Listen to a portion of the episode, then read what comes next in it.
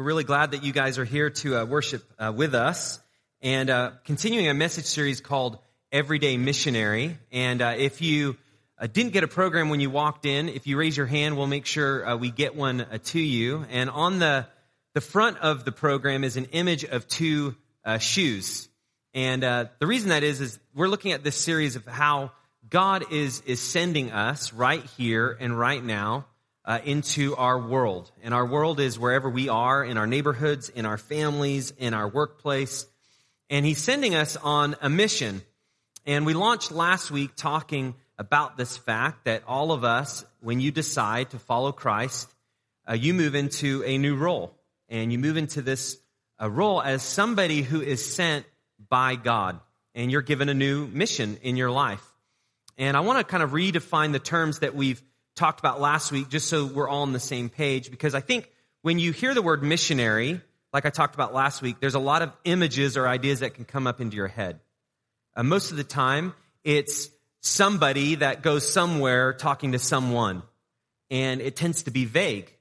And most of the time, it's just people out there that are doing things out there.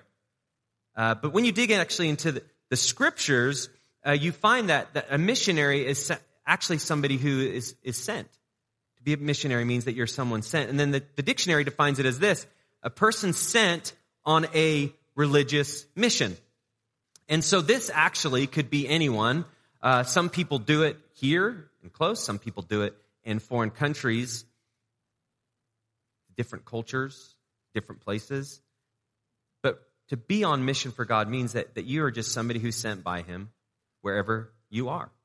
And you carry that, that mission with you. In fact, that's why Jesus came. And in John 20, uh, this is what he said to his followers.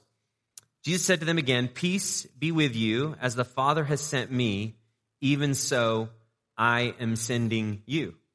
And Jesus somewhat redefined this idea of a missionary.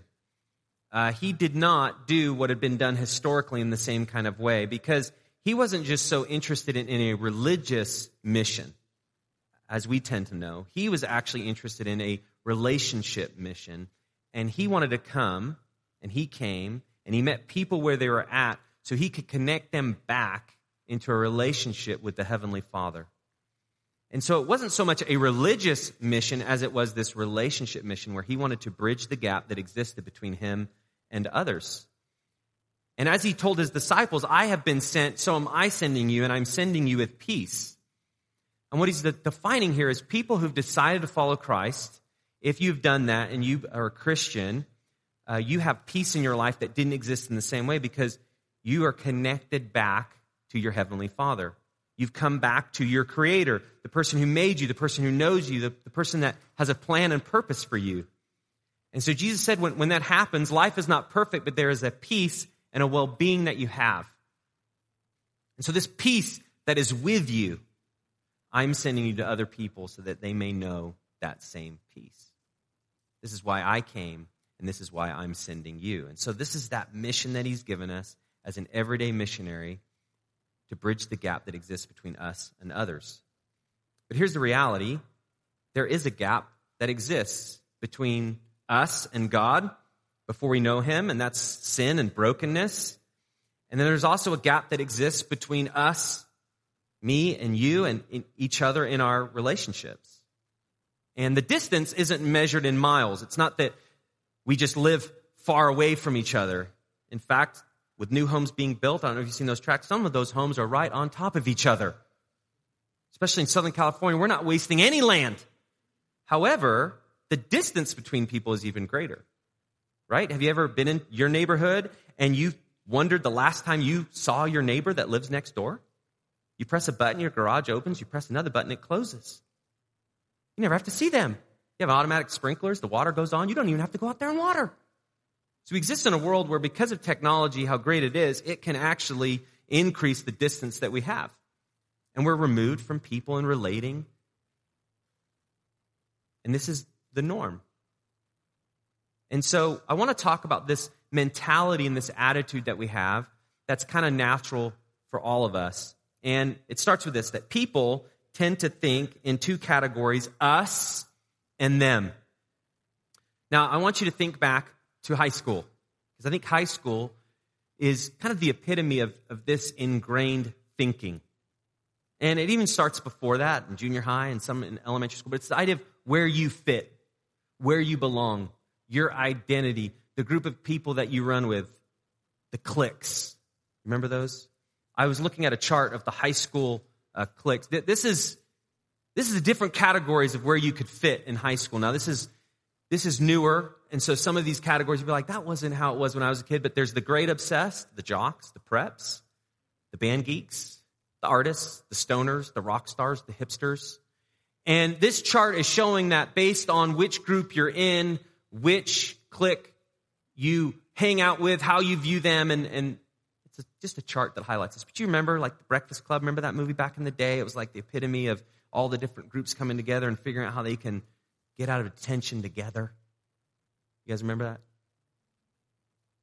Some of you are like, what are you even talking about? They eat breakfast. Yeah, no, it's, so no, it's like in the 80s, okay? Back when they, you know, VHS. But anyways, this, this, uh, you know, epitomizes a lot of like high school, and high school can be a struggle because you're always trying to figure out where, where do I fit? And my identity, and that means how you look and what you say and how you act, and your whole life can be measured by that. Now, as adults, uh, we tend not to come into things like this in church. Like, we're, we're not like, my name's Alex. I'm a jock. It doesn't really fit in the same way, right? Uh, I'm I'm the business guy. You know, you, you don't have like your, your your hat with your name on it that's like business guy, family man, you know. But they still exist. The, the distance still exists. It's just something that's not stated. Uh, and here, here's some of the, the us and them categories that we deal with today. Um, socioeconomic, where you live. Where you live, that's your us, that's your neighborhood. Where someone else lives, that's them. Now, depending on where you live, their neighborhood could be the place you want to be, or it could be the place that you don't. But there's a distance that exists because socioeconomic, where you live. The right side or the wrong side of the tracks. Remember that phrase? Someone just came up with that. Wherever the railroad track was in each city, you had to decide are you in the right side or the wrong side of the tracks? That's what I'm talking about. It's like where you live, uh, ethnicity, where you're from, who you know, your status, your career, your success, all of these in businesses and families, all of these are our identity. And we tend to think primarily in this me versus you, us versus them. And here's what's interesting um, have you ever traveled like a plane recently? I think nothing kind of solidifies this more than traveling on an aircraft right? The boarding groups. I'm, I'm, my number is usually a little bit higher. But this past year, I got gold status on American Airlines. I was going to wear that hat that said that this morning, but decided better of it. But I got gold status, so I actually was able to move into um, an earlier group. And it was really exciting. There's just something about, you know, boarding groups one, two, and I think it's boarding group four. And there's a sense in which I got called up in four, and you just kind of walk and you're six, aren't you? You know, you just you just feel like the status. Like I like the status, but then the status expires of January this next year. But unless I pay a lot more money, I can keep that status going. And they, they do this on purpose because we like the status. And then I'm, you know, I was boarding group four, but I'm still in, in economy. And then you have the curtain, you know, between you and first class. Don't you open that curtain. Don't you use their restroom. You ever noticed how early they get food? And they get food? And a towel? Where's my towel? I didn't pay for the towel. I don't get the towel. But, you know, like in this setting, uh, like you, you see that. And, it, and I, am making light of it, but, but this is how it is in, in life. There's just the distance that exists between us and people. And oftentimes we don't even realize it. It's just the way it is. It's the way it always has been. And in religion and faith, it's actually the same. And this is what's sad. And this is something that Jesus challenged in his day. Sure, it was socioeconomic, it was ethnic, it was history, it was cultural. There were all sorts of things. But one thing he noticed again and again was that it was in matters of faith. In religious leaders, there was all sorts of this us versus them mentality. And so when Jesus came, he actually challenged that to the core. There were all sorts of walls that he kept breaking down, and then more walls were put up, and he would break those down, and more, and he would frustrate the religious leaders of the time. In fact, two of these groups were the Pharisees and the scribes. The Pharisees were like the strictest followers of God's law and they had all sorts of rules that you had to follow to be okay with God. And it wasn't just following God's commands in the Old Testament, they added more commands and more nuances and more commands and more nuances, and they wanted the people to follow that. And then the scribes, the people that would rely, write the, the religious writings and copy down the Torah, uh, these people had status because of the role that they played in preserving the heritage of God's commands. So these people were of high status. The religious but they had these strong walls that existed between them and everyone else, the common people. And there's an instance in Luke 15 where, where Jesus challenges this, and he's hanging out with people that they would never hang out with, and this is what they say.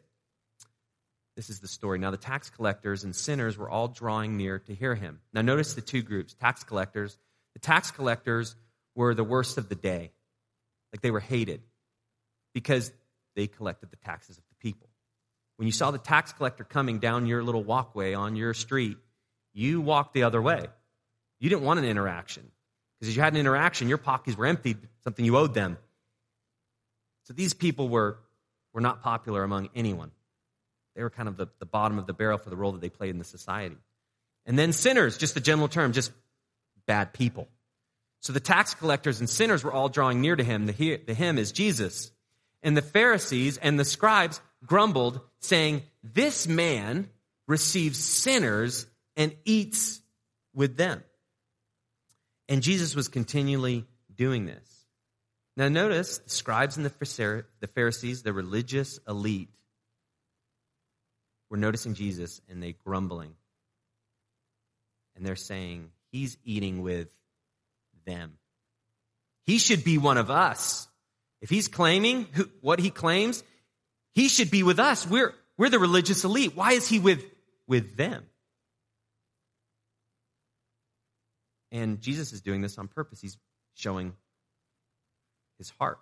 He's showing God's heart. He's showing the reason that he came. And this is really the, the command for all of us as Jesus followers. Jesus followers should reject the attitude of us versus them. So it exists. It exists for all of us the distance between us and other people. It can exist because of your experiences, it can exist because of your upbringing, it can exist for a number of reasons.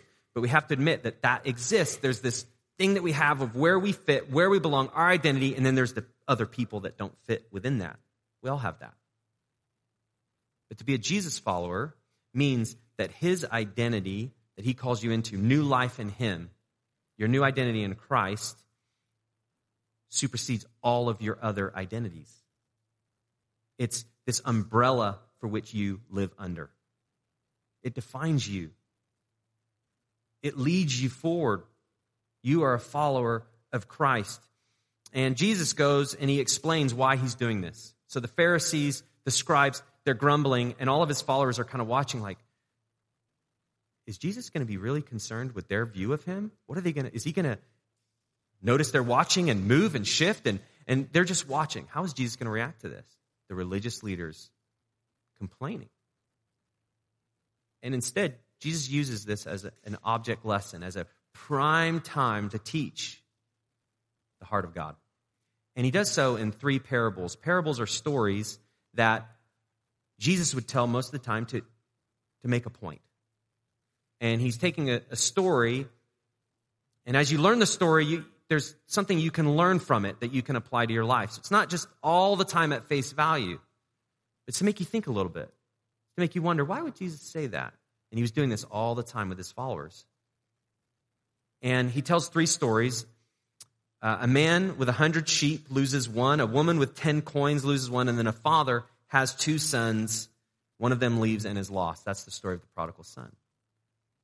So this is, comes right after this time where he's eating with the sinners and the tax collectors. And he gives these three examples of something that is lost that everybody drops something to go and find. The one sheep left the 99 to find the one. The 10 coins left the nine to find the one. And it goes on and on all the way to that prodigal son who left, and the father would do anything to have his son come back. So Jesus is making this point that when something is lost, you drop everything to find it. Have you ever lost something that was of utmost importance to you? And you just stopped everything to find it. Uh, for me, it's usually been like kids. Can I say that? You ever, you ever lost your kid? I, I have, not for long, but there's been times where I've misplaced them for a little period of time. Is that safe to say? Thank you. And um, those times are just pit of your stomach freak out time because you don't know. And, and then there's times where, like, I'm the one that's taking care of the kids, and my wife's not even there. And then I'm thinking, how am I going to tell her that? I don't know. One, we had three, and now we have two. That's not, you know, and, and so in those instances, uh, you, you drop everything. Uh, a few years ago, I was at a, a beach trip with a group of friends, and a woman lost her son at the beach. And it was summer like this, hot and super crowded. And she came and said, I, I, can't, I can't find him. And everyone at that beach in that instance dropped everything we did to, to try to find her son. We're looking everywhere. We're talking to lifeguards. Lifeguards are radiating lifeguards, and everyone's looking in the water. They're looking all around, all these different areas and looking, and everyone's searching. All the fun, all the games, all stopped to find the lost child. And, you know, all of us are just, you know, you just feel sick in that moment. Come and find out, he was just playing in like an inconspicuous like place, sand, and just, what are you guys all worked up about? You. We're so glad you're here. Don't ever do that again. You know, and then it's it goes from like, oh, to we're so glad. And, and, and Jesus is using these stories of you have to kind of come to grips with something that is so precious is, is lost. And, and Jesus' point here is this is God's view of his children, of everyone that he's made. It's not just that someone is lost, it's that his kids are lost. And so, us versus them. What Jesus is saying is, is these, these stories and these parables, the things that I'm, I'm teaching you are to, to make you realize that it's not about your identity versus someone else's identity. The categories are actually lost and found. And the found are always trying to figure out how to find the people who are lost. It's the search and rescue mission to find those people who are wandering alone without a place to go. So Jesus came so we can reject that. So it begins with, with identifying that this exists, the distance between people. And then we look at the example of Jesus and realize he came to break down those walls and to build bridges. And to follow Christ means you, you follow in his example. But there's another step that we have to take, and, and it's actually our, our attitude that we have towards people. So, our attitude about people reveal how we, we view them. If you want to know how you view someone, check your attitude. If somebody really bothers you and frustrates you to your core, do you, have, you know, you ever had somebody in your life that does that? They just, they can get to you. And it just, oh, they just bother you so much. You ever had that? I, I have. You guys are so, you don't even want to admit it. It's okay. We're like, we, we have that. It just, it gets to us. But there's something going on that's not just about that person. It's about us too. There's something in our view of them that's a little off. Now, they, they could be frustrating and they could be really hard to relate to. That, that could be true. But our frustration and the pain that they can cause us is a lot of times because of an attitude that we have, a perspective. And so what Jesus did as well is he wanted to draw these conclusions, but also get to the, the heart of what's going on inside of us. And so that's why he spoke in parables. And so we need to reject two key attitudes. The first is, is grumbling. Luke 15, 2, this is what the Pharisees and scribes did. The Pharisees and the scribes grumbled, saying, This man receives sinners and eats with them. So they're not just saying it, but they're grumbling in a certain way. Now, you don't have to admit this, but I think we all tend to grumble and we have kind of our, our tone. Do you have a grumble tone?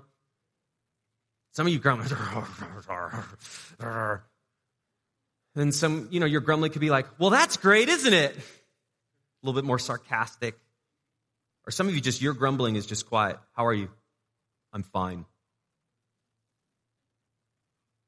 That's your grumbling. Stone face, stone walled. And so, however they grumbled, they're just, oh, he's eating with sinners. He eats with them. So it's very interesting how they describe in their grumbling, he's with who? Sinners. Now, here's what I know about people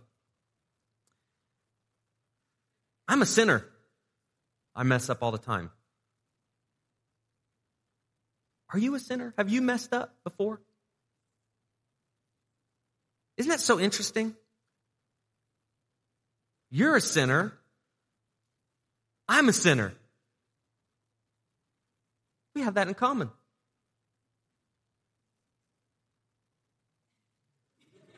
You ever thought about that?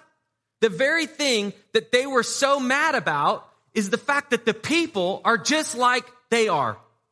Isn't that so interesting? The sinners. And at that moment, Weren't they talking about themselves? Isn't that so fascinating? They didn't highlight anything other about the fact that they were sinners. And Jesus picks up on that. That's why he tells the story. And his point is they're lost. Weren't you lost? They're sinners. Aren't you a sinner? And so the very thing that was a wall in their minds was actually the thing that they had in common. But they didn't look at that. They, they grumbled instead, and that's what grumbling does. We see something that bothers us about somebody else, and that's all we can see.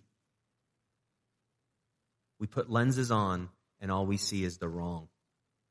I don't know about you, but I can really struggle with that. If somebody's frustrating me, it's amazing at how everything they do continues to frustrate me all I see is the frustration. And we just got the wrong glasses on. And that leads to an offense that goes even further, and that's judging. And this is found in the, the story of the lost son, the prodigal child. And it's very interesting if, if you've never read the story of the prodigal child, the son that, that was gone and then came back. Uh, there's the father and his relationship to the son who left, but then there's also the son who stayed and the relationship with the father, and then the son who stayed in the relationship with the son. There's lots of like family dynamics. Doesn't it sound like one of your gatherings at the holidays? Like there's all sorts of dynamics going on. And so Jesus is telling this story again to make a point, but now he wants to speak not only to grumbling, but to judging. And so the younger brother, he, he felt like he's getting the, the short end of the stick here. And here's the thing as I read this, I relate to every single point that the son who stayed says. Check, check it out. This is what he says. But he answered his father. So his father's like wanting to like celebrate. Let's have a party. The, the lost son has come back. The lost son has returned. Let's party. And, and he, look, look, dad, these many years I, I've served you and I never disobeyed your command. Yet, you never gave me a young goat. The young goat was like the celebration. Let's slaughter an animal, let's cook it up, let's eat it. It's going to be this party. To us, that's like the worst party. Like, we're not usually bringing goats and slaughtering them, but in this day, this was a party. Okay?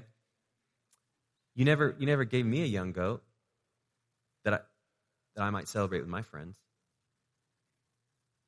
But when this son of yours came, so I, now, now notice us and them, right? It's not my brother. It's not our family. But when this son of yours, when this son of yours came who has devoured your property, not, not just messed up, but destroyed, destroyed what you gave him. When this son of yours devoured your property with prostitutes, you killed the fattened calf for him. Saying, Dad, I have stayed by your side. I have been loyal. I have been there for you. You've given me responsibility. I've taken care of it. Yet your son, who's destroyed everything you've ever given him and made every choice that he could make, you're throwing a party. Now, let's be honest. Doesn't that make complete sense? Like, I feel like if he was in a court of law, the judge would say, You give the goat to him. Invite his friends over. Right? Like, if we're honest, this actually makes logical sense. What had happened is, is the son had drawn his own conclusions. And he'd forgotten the whole key. He was found. He was there. But what is God's heart? It's for those who are what? Lost. So the son's saying, I'm found, I'm found, I'm found. What about me? And not only was it grumbling, but it was in his judgments. This is all the things that he's done wrong. And this is all the things that I've done right. And so he's, he's pointing to the fact that he's good enough, that he deserves the party, and, and he's kind of aligning the strategy that should happen, that this is the way God should bless me. This is how you, as my dad, should take care of me. And we can all do this. We see people who are messing up, going against God's ways, and we just put them in them. They do that. They say that. They go there. Look at us, God. We're doing much better. And notice what the Father says. And this is the right attitude compassion and mercy. Now, I want to say this because I think this applies to all of us. In our default, without God's help and without Christ's grace, our default is to grumble and judge. It is. It's ingrained in us. Because all around, we just want our goat, or whatever it is, credit, blessing, happiness. We all want it. And when other people get it, and we don't, it bothers us. But the right response with the Lord's help is compassion and mercy. And notice what the Father says. And he said to him, So the Father says to the Son, Son, you are always with me. All that is mine is yours. What he's saying is if you extend yourself to help the people who are far and who are lost, I will take care of you. I see you. I know you. I'm here for you. I'm not going to forget you. You're my son. You've always been here. And then verse 32 it was fitting to celebrate and be glad. For this your brother was dead and is alive. He was lost and is found. Now, in that instance, you could imagine the brother was just faced with this decision. Do, do I let go of all the, the wrong and all the judgments and all the things that I think's messed up in this situation? And what the father is saying is, have compassion. Because your, your brother was lost and now he is found. But not only that, he was dead. And now he is alive. And this is Jesus' heart for us.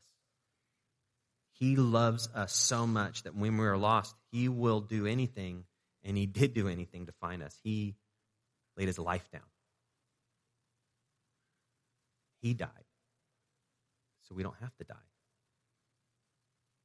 He took our sin and was condemned for us, so we didn't have to be condemned.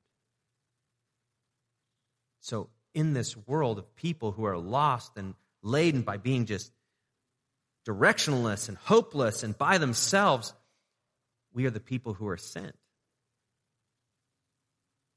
And the perspective shifts. It's not us versus them, it's us for them.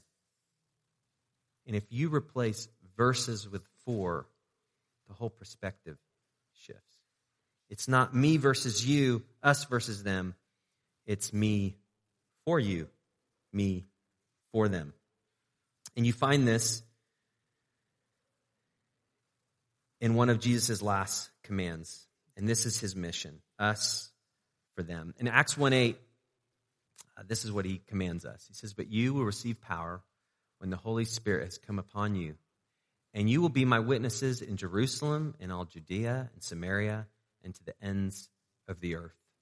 This is one of the Great Commissions. The Great Commissions are statements and these missions that, that God gave his people to make disciples, to baptize them, to be my witnesses in all the ends of the earth. And the witnesses here uh, actually comes from the, the word martyr. So when you'll be my witnesses, it's like you'll be my martyrs to the ends of the earth. And many have given their life to do that. But the literal translation of that word is, is it's the testimony, it's an evidence. You will be my people who will show the difference that following Jesus makes in a life. You will show by the way that you live. You will show by the way that you speak. You'll show by the attitude that you have. And Jerusalem and in Judea would be more normal for us today. This is, you know, it'd be like Jesus saying, you, will you'll reach people in the Inland Empire. You'll be my witnesses there. And we're like, okay, I can do that. I shop there. I work there, maybe, Lord willing. And then Samaria, neighboring region. There was a lot of racial tension. People had fears, and they struggled to relate people differently. So for us, it's like downtown LA. Like it's here, but it's there. And then he goes on and the ends of the earth. But it, but it begins where we are. And the everyday missionary, again, it's not about our identity of where we live, what side of the tracks we're on or not, but, but how can I bridge to the gap that exists between me and others? And so I want to close out with this key question us for them. So the idea of how can I build bridges instead of walls? How can I do that? And then the second question this is for us as a church. How can we build bridges instead of walls? The primary reason that we're doing sports camp is not just to do something fun. We're actually doing sports camp to build bridges into the lives of people. And every family that signs up and their child comes, we now have a bridge into their life. Us for them. And as we love their kids, and as we love them, and as we show joy to them, and as we can encourage them, and as we can do a good event that blesses them, they know we're a church, they know we're followers of Christ, there's a bridge that exists. That's why we do sports camp. It's to build bridges instead of walls. So many walls exist. But God has given the mission to his church and his followers to tear down the walls and to build bridges into the lives of people. And I want to end with just some, some practical ways that, that we can do that. Uh, three areas how we can love, how we can serve, and how we can share. This isn't on the, the, the PowerPoint. This is just something I, this is actually something I just thought of this morning. This is one of those late additions. Uh, here's how you can love people practically. Now, I've said this a lot, but I, I do believe it's true. If you want to bridge the gap between you and somebody else, the best thing you can do in the beginning is to smile. Isn't that earth shattering? Do you know the bridge, you know, bridging starts with this a face. Because if I'm meeting you for the first time, you've got certain walls in your mind about me and everything you're facing, and then I've got certain walls in my mind about you and everything. And if I go, I'm just letting the drawbridge down. This castle's not fortified. I'm a nice person. If I don't smile cheesy, but just a simple smile. And I, I say that, and it, it, it is funny. We've lost that. We don't even look at people anymore, right? Why would I look at people when I got a phone? I got to look at there. The other day, I was like looking at my phone and I'm walking. What am I doing? I'm not able to smile to people. I'm going to run into a wall. But that's the world we live. It's like we've lost. You know, I don't know the last time you actually stood in front of somebody and had a conversation eye to eye, but kind of like weird now. Wait, like, are we talking right now? Do you want me to answer? This is people right now. There's just there's walls up. So smile. Another thing is once you, you know, you don't want to smile for too long and not say anything. Because then it's awkward. So again, there's, there's walls. The smile lowers the drawbridge. Ask a question. Ask a question. How are you?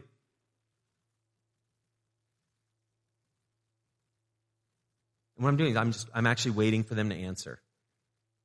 But even that, isn't it like, come and ask you how you're doing. You're going to say fine. And then I'm going to say good. And then I'm going to walk away and you're going to walk away. Even that, like, it can be insincere. So, how are you doing? Fine. How was your week? Fine. Oh man, I got to dig into my repertoire of questions, but that, that's how it can be. But What you're doing is saying, I, I care about you. The reason I care about you is one, I'm smiling, two, I'm asking questions, and then when you talk to me, I'm going to listen. Have you ever asked somebody fine, and then you think they ask you back how you're doing, and you're like, fine? Oh, wait, they didn't ask me yet. You ever done that? It's super awkward. You don't have to, we're trained. How are you doing? Fine, good. I'm good. You good? Oh, good. But just, how are you doing? How was your week? Anything new in your life? Just ask questions. Smile. Care about them. Next time you see them, smile. Check back on the very thing that they mentioned to you. The reason I say this you have to be somebody as a Christ follower who takes initiative with others. We live in a world where everybody wants people to take initiative with them. Peace I give to you. As the Father has sent me, I am sending you. The initiative and the permission has been given to you through Jesus Christ. He has sent us. You don't need to wait. Take the initiative. So that's loving people practically. Uh, the second is serving serving people practically. We live in a time, too, where nobody wants people to help them a lot of times. Because everyone's so concerned that people are going to owe anyone anything, and everyone's just self sufficient, independent, by themselves. But just look for an opening where you can serve. And you don't need to get credit for it, they don't need to know you do it. But if the neighbors left their trash cans out, pull them up for them if you see something you can do to help somebody at your work, do it. What you're doing is, is that's, that's part of loving. I'm building a bridge. I'm helping you with your goal. That's what serving is. I'm helping you with your goal. And the reason you do that is to show I, I, I actually love you because Jesus helped people with their goals. Jesus served people, He met them where they're at. And so look for opportunities to serve. Um, another kind of idea of that. My, my notes are wigging out here. Eh, I got at least 30 minutes left in me. So just kidding. You guys freaked out for a second there. Um, another thing is when uh, you, you have your, your neighbors and you're, you're at work or you're, you're with your family and, and you, have smiled and you're maybe inter, interacting and, and they mention something. And this is part of the fun that I'm seeing at this church. People ask questions like, Do you need help with that? People don't like to ask for help. So you ask them if they need it. Why would we do that? Because we're the initiators. John 20, 21. We're sent with peace. And then the last is to share.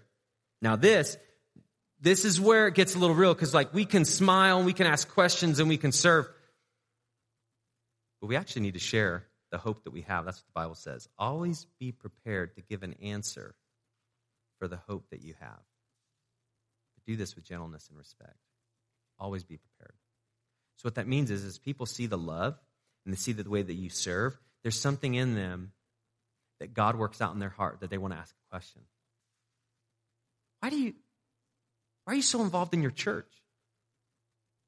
Why do you seem so happy? You don't seem worried about this problem that you're facing. Like, what, why is that? Why do you seem all so relaxed? And there's something that's intriguing going on, and, and God's opening that door, and that bridge is extending into the person. So when the questions come, why do you, how do you, you seem happy? You feel, you feel that like knot in your stomach, like, oh man, I think they might be asking me about something that I could share about Jesus. And you feel that, and you're just like, oh no. You guys know, I know this is kind of awkward, but this is all going on inside of us. I'm just calling it as it is. You say, well, I wasn't always like this. But since I've decided to follow Jesus, my life has changed. And right when you say it, like, I just smile again. They're, they're asking, they're wondering.